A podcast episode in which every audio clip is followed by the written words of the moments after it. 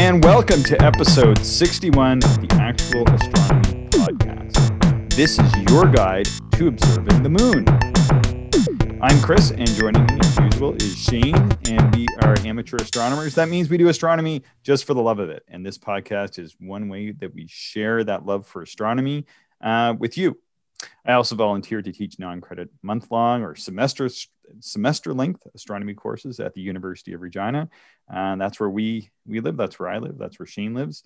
And Shane, you are one of my frequent guest lecturers. I think you are my most frequent guest lecturer when I'm teaching my course. So thank you. Do I do I get any kind of like sew on badge that I can put on my jacket or it wasn't what, what have I earned here? I wasn't prepared for that, but I'll tell you what I did find this week. This is not in the notes, but I did find a Mars pandemic mask and maybe I'll maybe I'll see if I can buy one of those for you.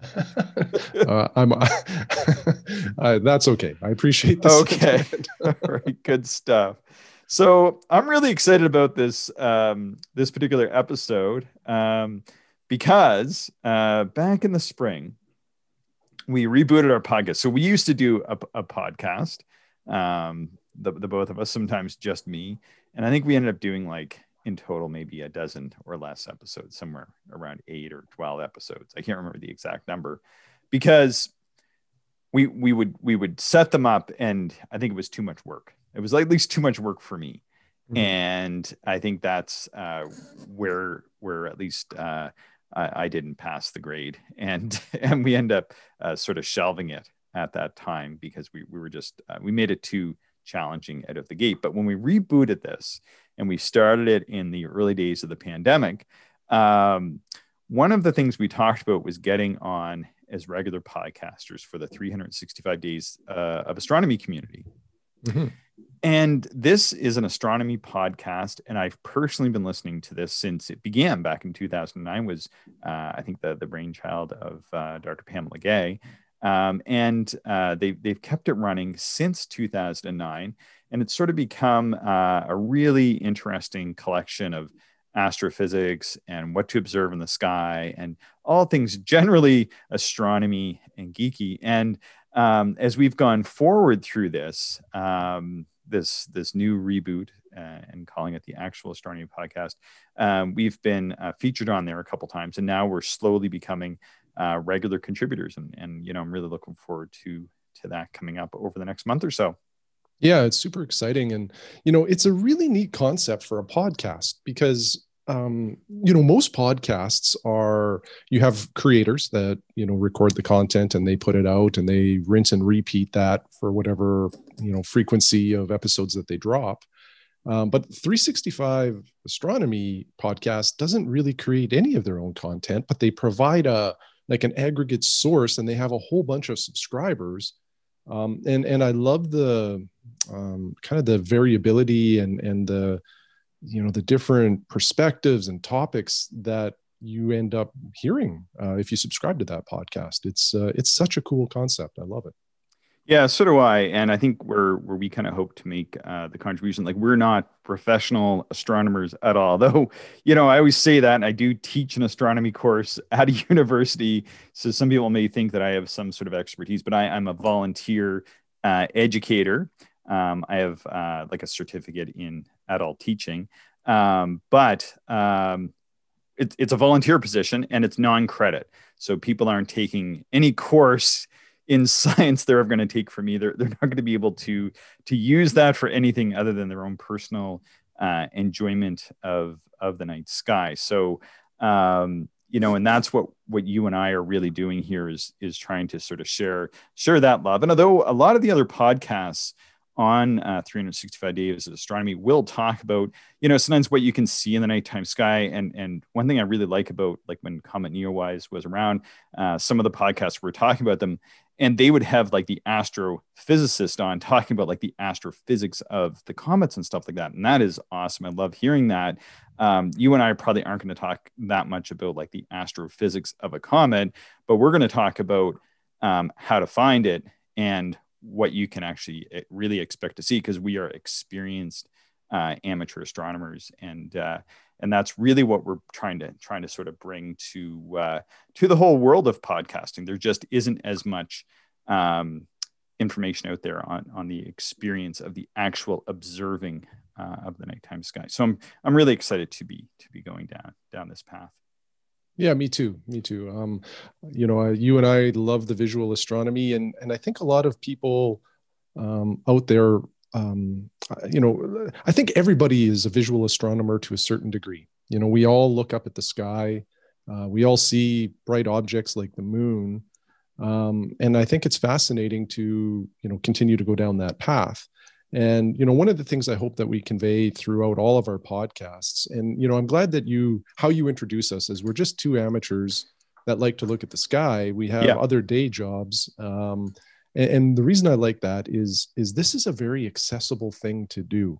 Like when I first got involved in astronomy, I had a little bit of a fear that this was like a exclusive club where you needed uh, you know a certain academic degree in order or to special astronomy. handshake yeah yeah exactly and really it's it's, it's not. not. that hard yeah, you know no. if, if, you have binoculars um, you, you, don't even need binoculars you really just need your two eyes and a little bit of a guidebook like an atlas of some kind to yeah. show you where the objects are and you you're an amateur astronomer you know and, yeah. and it, it's pretty easy to get into so i hope that's what people uh, uh, kind of here as an underlying theme in our podcasts is, is that astronomy can be done by anybody and it's uh, it shouldn't be an intimidating hobby so based on that shane what is one of the easiest things that somebody can see even if they're just starting it and might already be familiar with it what's one of the easiest things somebody can see in the nighttime sky that we're going to talk about today well it's the first object that i ever pointed a telescope at and it's the moon it's okay. the easiest thing to see in the sky. It's huge, you know. And and what's you know a little sidebar here, um, just to kind of highlight the point uh, of how the moon is probably the most observed object in the sky. Is um, I don't have children, you don't have children, but I know a lot of people that have kids. My brothers, uh, people I work with. And My sister has six. There you go. so. and and they all tell me like when they're five year old or they're six year old sees the moon for the first time, they, they become fascinated by it. Yeah. And then like if they're driving in the car, the the kid will point out, you know, hey mom and dad, there's the moon. And they're yeah. they're fascinated by it. And it yeah. it, it, it just draws interest uh, from an early age. And I think it kind of progresses throughout our lifetime. Yeah, so I'm going to go off on on two things, not the show notes, but um, the first thing is uh, based on like what you were just saying. Did you see Eric's sketch that he sent out to the Astro Sketchers list today, where he was sketching the moon with his family and uh, using the very first telescope that he owned? I thought that was really cool. No, no, I didn't. I'll have so to when, look for that. Yeah, when I just thought that you know really fit well with with what we were doing today, and then with what you just described, I, I thought I would just throw that in. But uh, sort of going back to that, what you say the moon was the first thing that you pointed your telescope at. So, so what did you see when you pointed that first uh, telescope to the moon? Um, you know, it, this is real. I just got goosebumps thinking about it. Um, yeah. and I, I can't, I don't think words can very accurately describe what the moon looks like through a telescope. Um, it's, it's easily one of the most incredible things I've ever looked at uh, with the amount of detail uh, the amount of texture, um, varying shades of uh, you know gray to very bright, you know almost whitish colors. Um, it's just an incredible thing to look at, and and you know you see photographs from you know various probes and and telescopes and and you know all of the the science that that um, has been directed towards the moon. And through a telescope you see pieces of that. And it's just an incredible thing. Uh, mountains craters craterlets um, on and on and on. Sounds good so the first thing i want to address when it comes to the moon is there is um, a couple things that make it a little bit of a challenge to understand what you're seeing up there and that is the business of the difference between the side side sidereal and the synodic uh, lunar period. So this always trips me up when I teach about the moon. So because the Earth is constantly moving along its orbit and going around the sun, um, the moon has to travel a little bit more than like that 360 degree uh, circle to get from one new moon to the next new moon as observed from the same point on the Earth. So, um, what what happens is the uh, sidereal month is uh, 27 or just over 27 days, while what's called the synodic month is just uh, 29 and a half days. So uh, that's one of those things, you know, that that can be a little bit tricky because um, that lunar orbit and the point at which it takes to kind of repeat uh, the lunar phase are are slightly different. And I, I can often get those tripped up a little bit when when I'm talking about you know um, you know the the phases of the moon. Yeah, it, it, that's a tricky one. You know, that's a tricky one to wrap your head around, and and it confuses me too. Um, yeah, it's uh, it's strange. Yeah. So Shane, is there a dark side of the moon? Let's let's just deal with that first there, there's only one dark side of the moon, and I think it's a Pink Floyd album. Uh, the the actual lunar moon in the sky does not have a dark side. No, well, I suppose it, it you know the moon is only half illuminated at any one time. So if there, if there's a dark side, it's constantly sort of rotating around. So it's more like a, a theoretical dark side. But the back side of the moon isn't always uh, dark, um, but it will be dark.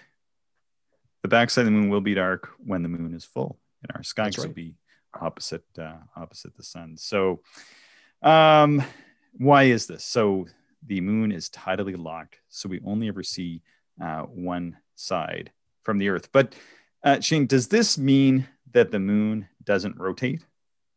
No, the moon does rotate, uh, very similar to Earth. It's just that it's it's very interesting. The rotation of the moon takes the same length of time as its orbit around the Earth. Mm-hmm. So it appears like it never moves, even though it's constantly in motion, just like everything else in space.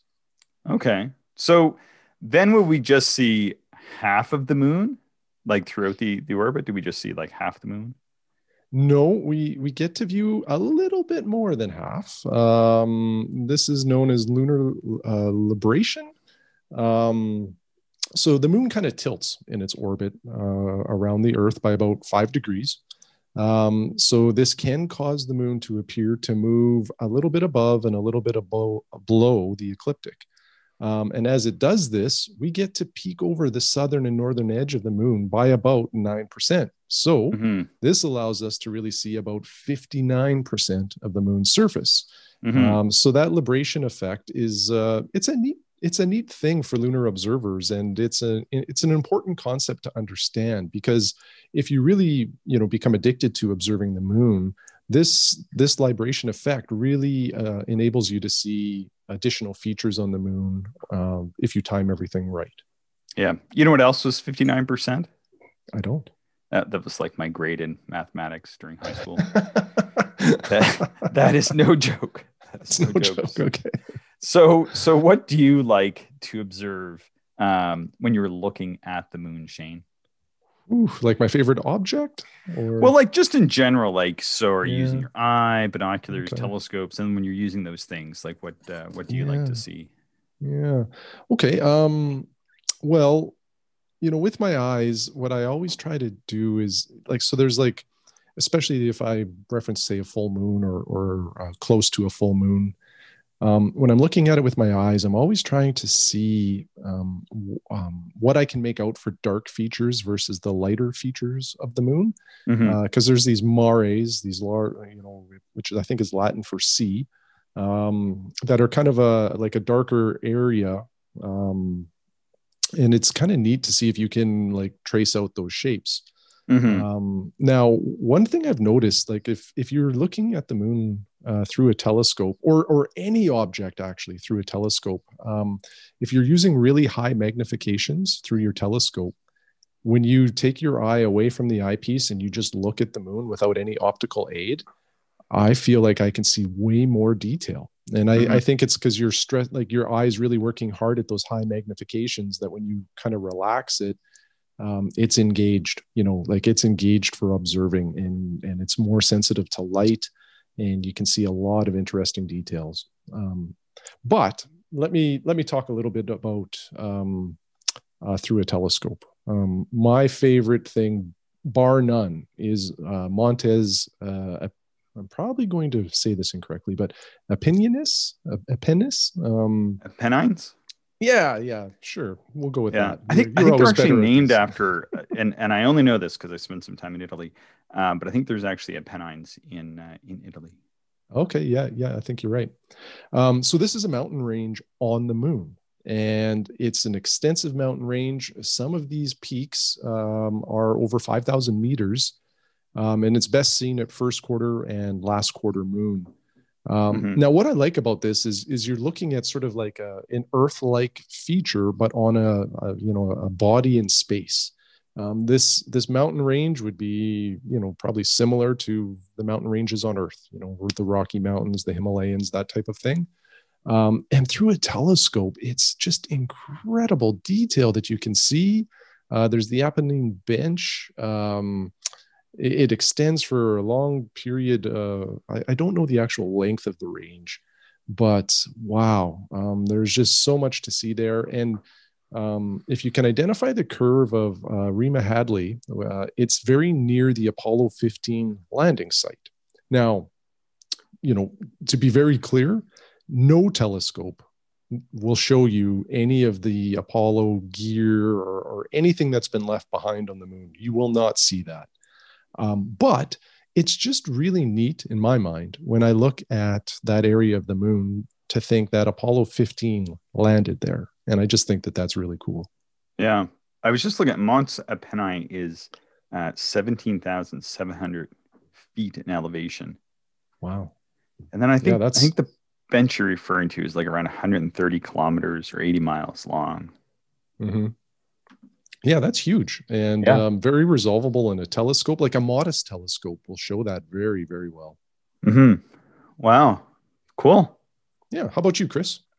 So, so there's a few things. Um, one of the things that I, I really do enjoy about the moon is that it's really about the only planetary surface that we get a good look at Mhm. through our, our instruments from Earth. So typically when we're looking at, at Mars, we have to realize that we're seeing, and we, we did an episode on this, um, what are called albedo features. So we're just really seeing contrasting light and dark features. And there may be some um, pretty tight correlation between what we're seeing there and, and the surface, like with the polar caps. You, you are really seeing the polar caps and Syrtis Major and that sort of thing. But a lot of the time, you're just seeing um, sort of the, the harmonizing of many surface features into sort of one light or dark uh, region. But on the moon, either you see that with your, your unaided eye or naked eye, um, you will actually be able to see like actual craters um, when you look at it. And any optic will begin to reveal significant details. So even if you don't own a telescope, like people are listening to this, and this is the one thing um, when I was teaching in class in August, um, which was my first uh, pandemic class or, over Zoom, I said, okay, like how many people have a pair of binoculars? And like, I think like two thirds of the 30 people taking the class had binoculars. So I said, look, just go out. It's going to be clear tomorrow night. Go out and take a look or whatever. Um, and then kind of report back uh, next week, kind of what you see. And people were just blown away by what they could see just with a pair of binoculars looking at the moon when it was at about its uh, I think first quarter phase uh, on that night, and I Mhm. really wasn't prepared for for so many people to provide. I think we end up having the whole class, which was a two hour period, um, just discussing what people saw through their binoculars. People were so um, excited about being able to see so much, and like many individuals, they're they're not using a specialized custom pair of uh, astronomy binoculars or anything like that. They're just using uh, whatever was on the back shelf or a pair that uh, were handed down to them or they had since they were a kid or something. Uh, really, anything that provides any real magnification, like uh, uh, six or seven power or more, will really begin to give you lots of detail on the moon, eh? Oh yeah, yeah. It- it- more larger aperture, whether it's binoculars or telescopes, will continue to show more and more detail. But modest binoculars um, really, really enhance what you're able to see, and you you know you'll start to see some of the crater detail. Um, some of it also has to do with when you're looking at the moon. Mhm. Um, I always like a full moon is impressive, but if I'm actually going to put optics on the moon to observe it, I prefer it to be not full in any of its phases because where you'll see the most detail is kind of along that edge where the moon uh, uh, kind of loses its illumination. It's called the terminator. Yeah. And at that point, you'll see that, that there'll be a lot of shadowing that Yep. occurs on the features, and that that's the best area to look. Yeah, and so that terminator is just simply the demarcation point uh, between, like you said, the light, uh, sunlight illuminated portion of the moon and the um, more or less unilluminated portion of the moon. Although sometimes there can be some illumination on the uh, the part of the moon that isn't getting direct sunlight because sunlight will hit the Earth and then reflect back uh, on onto the moon, uh, causing us to see what's called uh, Earth shine. Yeah, yeah, that's a that's a neat thing too to observe. yeah, yeah that's pretty neat. So, I, I'm my observing on the moon, and and I guess I have to kind of put a little bit of a caveat in here. Like I often say, I'm not a lunar observer, kind of in the traditional sense. So as we go through this, um, people are really going to see what I mean by that, um, because I do a lot of unaided eye observing of the moon. And now most people are going to say, "Hey, like so do I," or whatever. But um, I've kind of taken that to a whole different level um, and done uh, quite a lot of sketching of the unaided eye moon and had a lot of um, in-person and internet conversations with observers from all over the world um, and we're using a few a few sources for that but um, i've done a lot of sketching of different features on the moon to say exactly what is and and maybe is not or, or how things are, are visible without any optics on the moon because uh, that really hasn't been been investigated uh, as thoroughly as as one might imagine Yeah, yeah, that's very interesting. Uh, one of our references, I think you're going to tweet this out if I'm not mistaken, is the uh, Royal Astronomical Society of Canada Explore the Moon program. And uh, I put the link there in, in the show note, Shane, for the binocular uh, version, but there's also a lunar uh, telescopic version as well. And it's uh, it's a program put out by my friend Dave. And uh, I did I did do a very small amount of work on this, very very small amount, just to just to test his uh, his way of doing this. I'm not going to get into it here, uh, but he kind of developed a unique way of um, determining what is visible on the moon when, which is a little bit. That's really like the main challenge I found anyway with with observing the moon. Um, and he's kind of figured that out, and he's given people um, you, you know this really basic and accessible program uh, to work through, and it's free. People can complete this. Uh, I think you can apply to the RASC I should know this. I'm on the observing committee, um, but I think you can apply and, and get the certificate even if if you're not not a member. Um, and then we have some more advanced uh, programs uh, there as well. Um, but the, the the PDFs anyway, um, and the actual program uh, Dave has made uh, free to all. Um, so it's it's not anything you have to become a member to to use. Um, and there's no special code or anything to put in. So you can just, if you if you don't mind, send out that via Twitter would be awesome. Yeah, for sure. It's a PDF link, so you can download it, print it out if you like. Yeah. Uh, and I'll also tweet out the the telescopic version as well. It Great. Uh, lists, uh, well, I think it's a, over 100 objects to observe on the moon. So Yeah. it can keep people busy for a long, long time.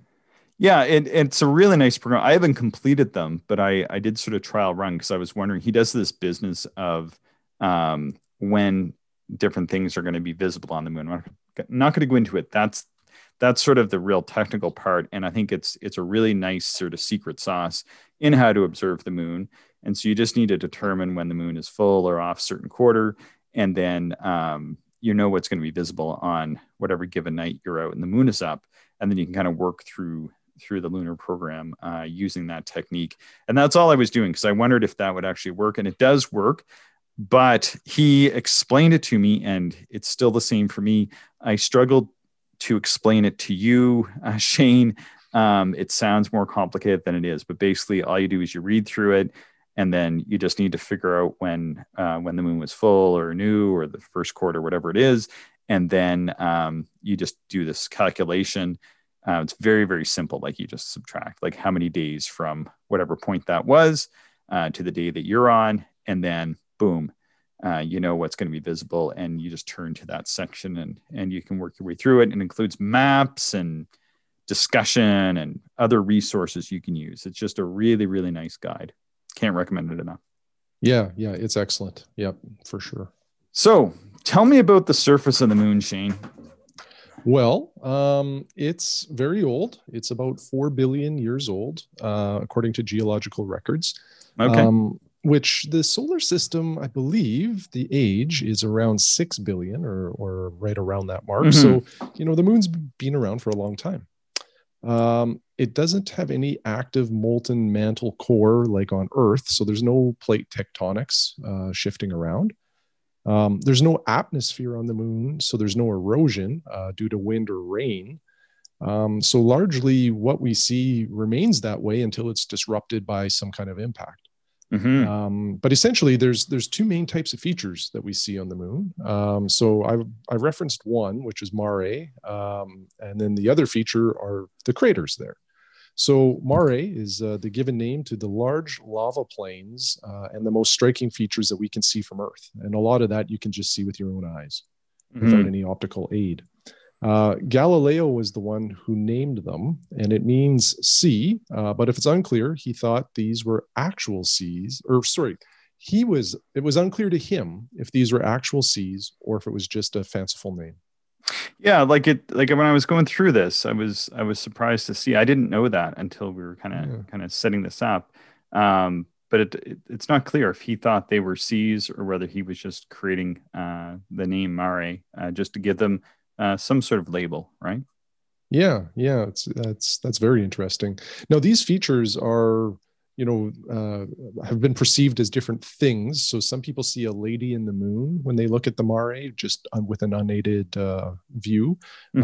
Uh, the one that I see more regularly is a lunar rabbit. Uh, to me, that Mhm. one, like I can see the ear and kind of the head. It, that one makes sense to me. Mhm. Um, but the Mare are younger uh, than the mountain uplands and the regions. Um, uh, were created about 4 billion years ago during a period of large asteroid impacts, which caused a little bit of the molten material in the moon to break out and flood onto the surface. Mhm. Um, so, you know, often the Mares are a lot smoother and have uh, have less uh, like meteor impacts or, or Mhm. less craters than the surrounding areas, just because it's it's a little bit newer soil, if you will, because of that um, that molten material that came up and sort of blanketed those regions. Yeah. So when it comes to the crater features, like what can you see with with the craters through your telescope? Well, you, you can obviously see the ring, like the outer ring, which is a big ridge. Um, you'll see kind of the crater walls that descend a little bit into the moon, and then often right in the middle of a crater is a uh, like a I don't know, for lack of a better word, like a large boulder or, or kind of a, a central point that you can usually uh, detect. Um, and then there can be all kinds of rays uh, like going out from the crater as a result of the impact. Um, uh, so the rays are ejecta uh, that spread out in these long, narrow lines uh, when material fell back onto the lunar surface. Mhm. Um, uh, sometimes too, actually, and this is one of the neat things with the moon is you'll look at a, a large crater, but oftentimes inside the crater are more smaller craters, you know, and, and mini impact points. So the level of detail just it's almost like one of those nesting dolls that you know it just Yeah. keeps producing more and more and more Yeah, cool. So I've done a lot of this unaided eye or naked eye observing uh on the moon. I wouldn't mind talking about this uh, for a moment because this is really my real uh, lunar observing um, experience, which uh, sort of for for listeners of our program might be like that's interesting because you know I own all these telescopes. Um, but back in 2016, my friend Clark and I ran a, a lunar observing program uh, that was a little bit unusual because we just didn't use any optics at all. And, and what happened, I can't remember um, whether it was both of us or, or which one of us came, up with it, but there had been a couple recent uh, articles. This is about five or six years ago.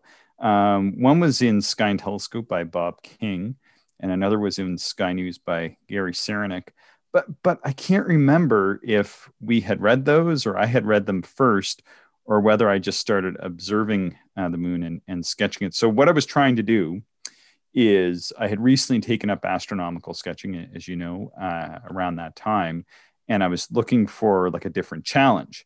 And so I thought, well, the moon is uh, visible like from from my yard during colder months, and I'm just going to kind of work through uh, several lunar phases and do some sketching of it. Um, and that was a, a different uh, thing to do because um, another friend, Randall, uh, sent me all these historical resources, and it turned out that not too many people had tried to uh, to sketch the moon going back um, to the 1400s. Uh, Jan van uh, Eyck, uh, he did a painting. It was a religious painting, and he put um, a naked eye rendition of the moon, uh, sort of behind individuals who were who were you know being persecuted, and um, it's a very accurate representation, kind of like that man uh, in the moon, showing just the the bright and darker areas of the mare. Um, but it is a very accurate representation. Uh, and then we have uh, in the early 1500s uh, Leonardo's charcoal sketches um, of the moon, and then later on, uh, just before uh, you know the invention of the telescope, or when when the astronomical telescope was pointed to the nighttime sky, um, English physicist William Gilbert Uh, drew some drew some uh, again uh, you know sort of man in the moon type of sketches, but um, you know, we we started to think, well, now that we know, you know, and and there's sort of no turning back the clock on our lunar observing through binoculars or telescopes or whatever. We know as soon as we point the most basic uh, optic at the moon, you can start to see craters and, like you said, mountain ranges and lava plains, and like you can really get a good view. Um, but sort of with that in mind, sort of with your with your mind polluted by um, what is actually sort of below the the simply the albedo or bright and dark features like what can you actually see um, so my friend clark and i kind of started going back and forth and, and made a few uh, findings so um, at first you know you just see those bright and dark features and then um, another observer that we observed with he sent us a nice sketch of the uh, of the moon there sorry am i not sharing i'm going to share this with you just so you can see what i'm Oh, I'm following along in the okay. in the notes. All right. Yeah. yeah. All right. Good stuff. Um, but our friend Mike, he had made a nice drawing of the moon from uh, from Montreal, and then I went through and did a sketch, and I labeled. I think I end up labeling something like uh, 24 or 30 bright and dark features. So all the major features like uh, the Sea of Rains, the uh, Sea of Clouds, Lake of Dreams, Sea of Serenity, um, Sea of Tranquility, Sea of Crisis, like a lot of the places where they land at the Apollo missions, those are all readily, easily visible uh, to the unaided eye. You just kind of need a bit of a, a moon map. And I put the links in the show notes if you want to share those links so people can actually go through the Sky and Telescope and Sky News uh, mm-hmm. articles. Uh, and take a look. I don't. I don't know. You can even send out like my my very um, sort of detailed uh, sketch of the moon made in charcoal um, and then there's also lots of uh, albedo features. And the one um, that I'm most proud of seeing was uh, Kepler. And so if you scroll down, you'll see that there's, um, it, it, looks, I think it looks kind of like what the moon looks like um, when it's, uh, you know, well into its final uh, phases uh, in the morning sky. And the sky was blue and the moon had just like this nice, beautiful sliver.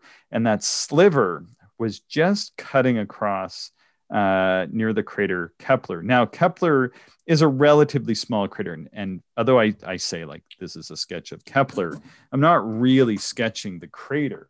Uh, what I'm sketching is the bright area around that crater, which must stick up just a little bit because it seemed to stick out, or at least appear to stick out, into the uh, the dark portion of the moon.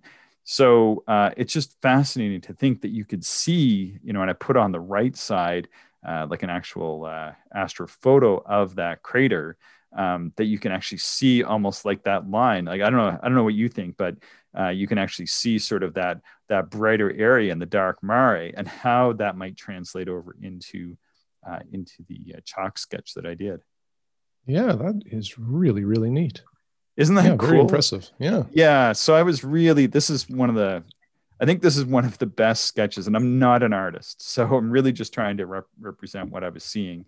Uh, and then it kind of looked like uh, the rest of the moon was sort of illuminated around the edge, but uh, of course, that that just can't be. It's just simply um, a matter of perspective, uh, and that the, the moon is sort of cutting into the bright sky. And I think it's a contrasting effect. Um, but you can even see, although the scan isn't that great, you can even see some of the tonal regions um, on on the lunar surface that is just illuminated uh, by the Earth. But uh, that sketch was done after the sun was up too, so it was, it was kind of neat. Um, so what what can you see? You can see all these dark mare, like we were talking about, and then you can see a variety of craters.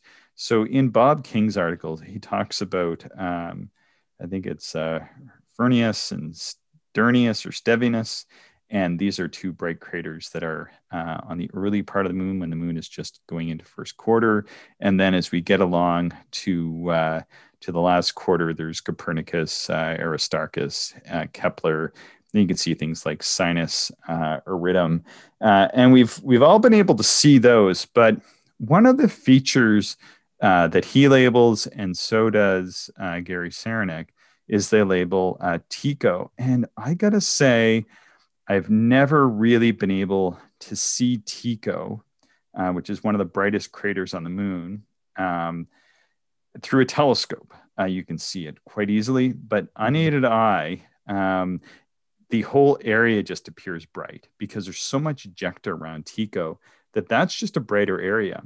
But there's a really bright spot in that bright area, and that's called Cassini's bright spot now that is definitely visible, and this is just really uh, a brighter part of the uh, of of of that uh, general region around Tycho. And I think when people say that they're able to see Tycho with uh, you know uh, the Tycho crater with the unaided eye, I think what they're actually seeing is Cassini's bright spot because it's really hard to see in a photograph. And if you go down to the last photo that I that I put in the show mm-hmm. notes there, um, although it looks like it looks like a small bright region um, in in a brighter region how much brighter that is when you actually look at it is well basically that's the brightest spot on the moon.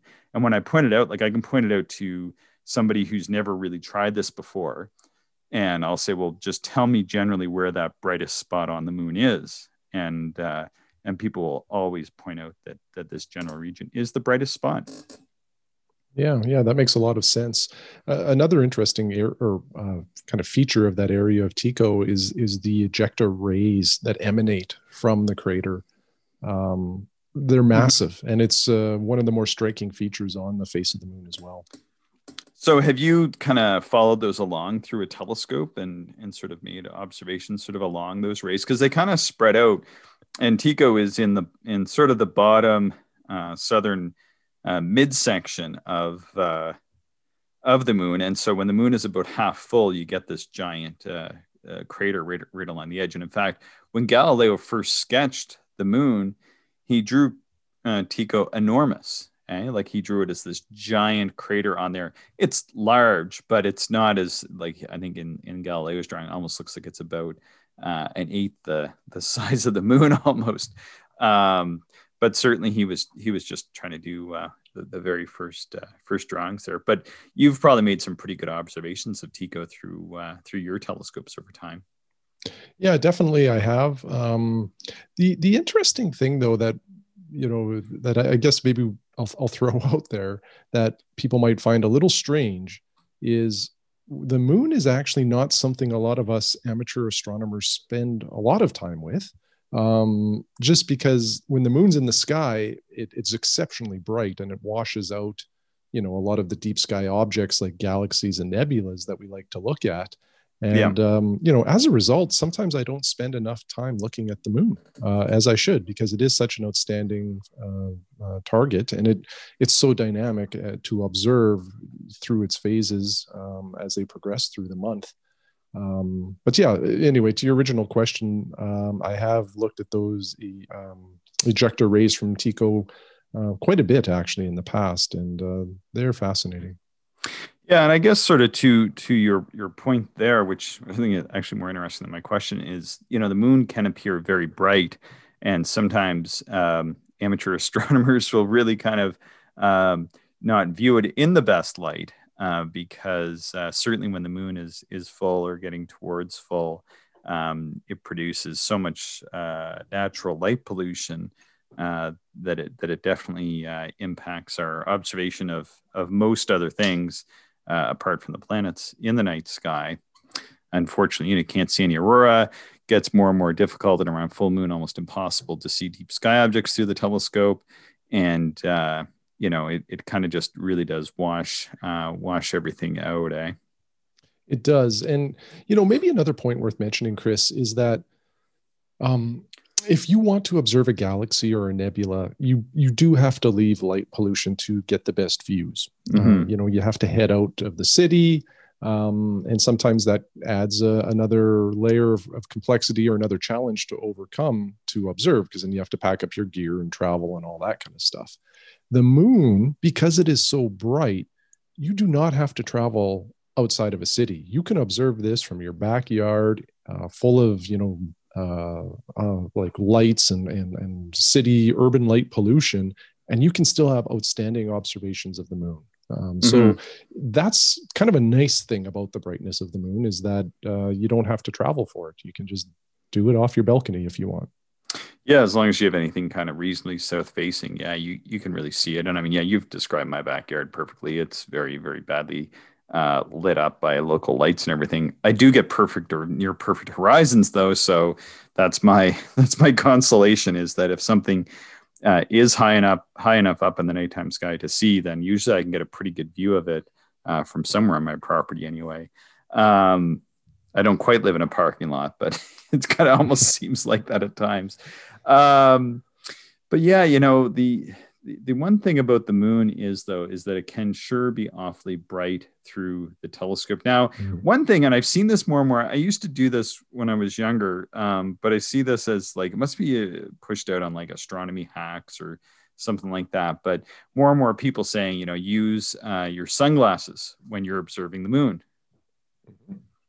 i don't know if you've uh, you've tried that yet or where you're not, with that. Not not my sunglasses, but you can get these polarizing filters for a telescope, which basically are putting sunglasses uh, on your telescope, uh, yeah. just to reduce the brightness.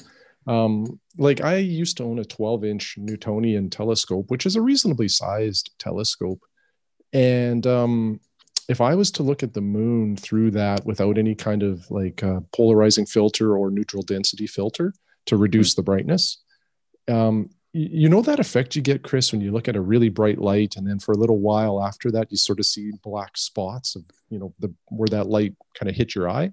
Yeah the after image i think yeah. Yeah. I would get that very intensely through my 12 inch telescope and looking at mm-hmm. the moon because it gathers so much light and puts it into my eyeball.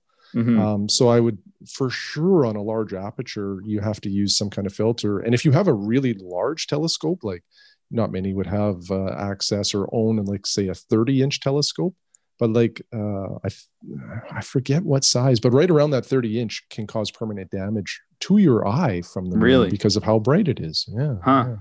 I now, didn't know that. Yeah. That's extremely rare, right? Like people yeah. should not be afraid to look at the moon. Um, and in, you know, my my five inch telescope and and basically everything I own right now, um, you know, I don't worry too much about about the brightness of the moon. Yeah. Um, but people can try wearing wearing sunglasses or or using some sort of neutral density filter. I'm actually I've got my neutral density filter sort of in my shopping cart, and I gotta I gotta pick one up because uh, yeah, I mean it it it can be so so very bright, eh? Mm-hmm. Yeah, yeah, and and the brightness number one, it's uncomfortable, but number two, it actually can wash out some of the some of the detail that you're trying to observe. So when you remove some of the light and reduce the brightness, it actually allows you to see a little bit more of the finer details sometimes. Hmm. Hmm. Wow. Cool. Cool. So, what else on the moon, Shane? Do we want to discuss today? Well, um, you know, I think that's all that I have uh, to talk about. It, it, having this conversation actually has reinvigorated um, my desire to get out and observe the moon. Lately, we've mm-hmm. been fascinated by uh, Jupiter and Saturn earlier in the year, right now um, you know we're we're drawn to mars because it's favorable uh, very favorable in terms of its uh, position in the sky as well as closeness to the earth mm-hmm. um, but i really want to look at the moon now Yeah.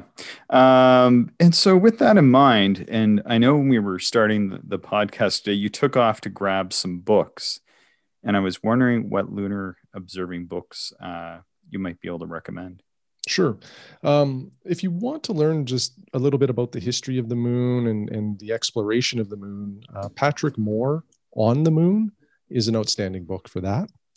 Um, Did I borrow want, that from you? I think I'm. A, I think you lent that to me and I, I read have. it. Yeah, yeah, that is a it's good a fantastic book. book. Yeah, yeah, that really is good. a really good book. Yeah, because I looked and I don't think I have that on my shelf, and I was like, but I read that book.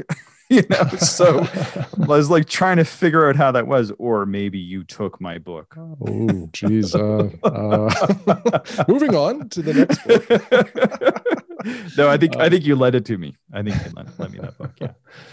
Um, the next one that I'd recommend is the Cambridge uh, Photographic Moon Atlas. Um, I love those Cam- I love oh, Cambridge books. Oh, Cambridge yeah. makes some great astronomy books. Yeah. yeah. If you want to learn about um, the features on the surface of the moon and what to look at um, and identify maybe some features that you're looking at, say through your binoculars or your telescope, um, this is an outstanding reference uh, to have uh, and mm-hmm. it's just kind of fun to look at even on a cloudy night from the couch. Um, mm-hmm. just love it.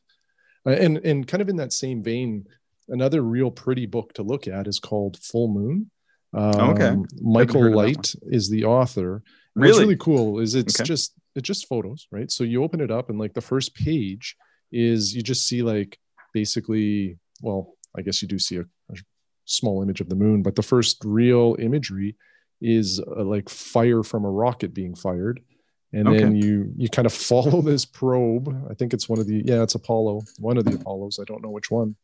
So it's photographs of them launching and leaving Earth's uh, gravity, doing some spacewalk stuff. But anyway, it kind of takes you on a space voyage to the moon. Okay. Again, it's all pictorial. There's no words in here hmm. and then you know orbiting the moon and then landing on the moon there's hmm. there's some outstanding apollo photos in this book um, so again if you're just looking for some eye candy and you're fascinated by the moon this one mm-hmm. is just outstanding um, it, yeah it, i can't recommend it enough lots of outstanding apollo photos mm-hmm. how about a, a lunar map um, so probably the most uh, talked about one amongst amateur astronomers is Rükl's uh, Moon Atlas. Um, although it's out of print um, and it's uh, it's fairly expensive to buy, I think. Like uh, I don't know what the going rate is. Um, you know, probably in at least a hundred, maybe hundreds of dollars. Mm-hmm. Um, and then Sky and Telescope, they um, I don't know if they still make them. I should have looked. Um, it, it, it's this uh, laminated um, moon map that kind of folds into quadrants. Okay. Um, and it had a lot of, I think they used a lot of Rükl's uh, imagery, and it's outstanding. Yeah. But um, you know, even with the moon, you know, you and I don't advocate very much for using like a like a phone uh, or you know a tablet at the eyepiece because of how bright the screens are. Mm-hmm. But when you're looking at the moon, um, just using like a Moon Atlas app on your phone uh, is a, a, great thing to do. Um, it, you know, you it's an easy reference and uh, it'll help you identify things. How about cool. you? Do you have any books that you recommend regarding the moon? Yeah, Rükl's Atlas is is probably the best one. I know that uh, one of the writers for Sky and Telescope for a long time was uh, Charles Wood, and he uh, and anyway he he has a couple good uh, you know uh, one is like the modern moon, a personal view, and then I think he even has uh, it's called the 21st Century Moon Atlas. I don't own either of those. I have seen them. Uh, the modern moon is is really nice, and I and I should say maybe out of print, but uh, often you can find these uh, quite readily used on uh, Astrobuysell, Astromart, or Cloudy Nights Classifieds is probably the best spot now. And I have the map from the modern moon, and uh, and do use that. Uh, has like I think hundred of the best features on the moon. It's quite uh, quite well done. Yeah, it's pretty good. Right on. So do you know? So they they you know you were talking about some of the space uh, missions and you know Neil Armstrong and others went to the moon, but do you know they they actually built a nightclub on the moon? I'm not aware of this. No, no, it it, it went under because it had absolutely no atmosphere. Well, So on with that the- note, with that, Shane, how can people stay in touch with us? people can find us on Twitter. We are at Actual Astronomy. Uh, if anybody has questions, we'd love to hear them. We'll respond. And then usually what we do is we save up the questions and do a little bit of a mailbag episode. Mhm. Um, but you can also email us. We are actualastronomy at gmail.com. And the last way is just to leave feedback on any of the podcast apps out there that you use. All right. Thanks so much, Shane. Thank you, Chris. And thank you, everybody, for listening.